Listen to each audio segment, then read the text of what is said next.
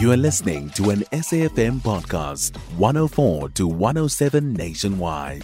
Stream us live on www.safm.co.za or via the SABC Plus app.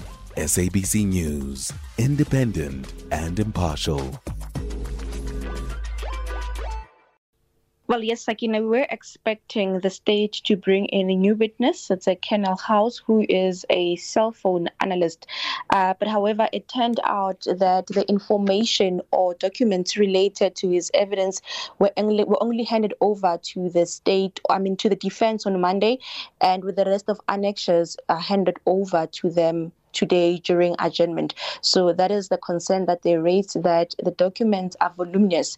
Uh, they include the data from uh, cell phones of the two accused, you know, from the uh, photographs, the information that's contained there, whether they were call logs and everything. So they basically say that this is a huge document and it would be impossible for them to, you know, go through this over a day or while this uh, matter is continuing.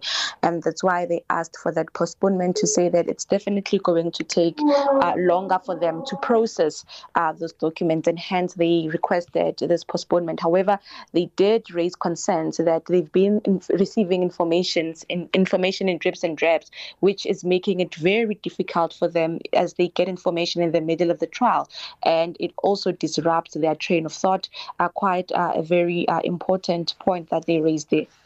Oh, what was uh, the state and then the judge's response to these concerns, Phumzile? Well, Sakina, the state had said that they feel that this trial could uh, continue or that this new witness could continue giving uh, evidence. I mean, uh, you know, testifying because it's information that would not require them, uh, you know, to, to it's formal information. It's not uh, too technical and that they do not see a need as to, you know, adjourning. Uh, but however, the judge was also concerned that, you know, they are adjourning again. You'd remember that this trial was on a break for about two weeks where they were uh, analyzing the photographs and it only resumed this week.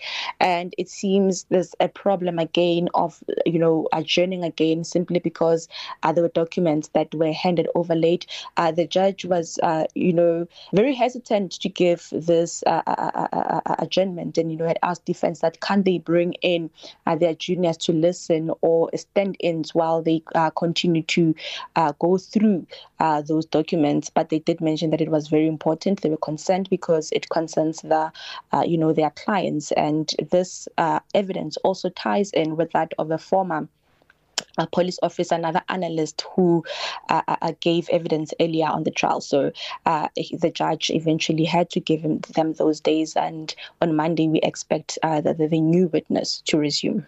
Uh, just finally, did the judge make any pronouncement on the concern raised by the defense about the haphazard manner in which they are presented this evidence?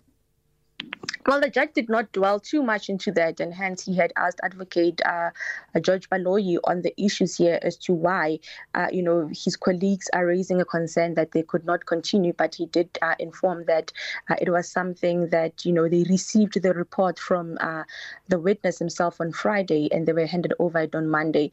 Uh, so basically, it was more of him just telling the judges to what happened. but from there, he did not quite dwell into it. But you could see that he was very unhappy uh, with yet another judge, another postponement, Sakina.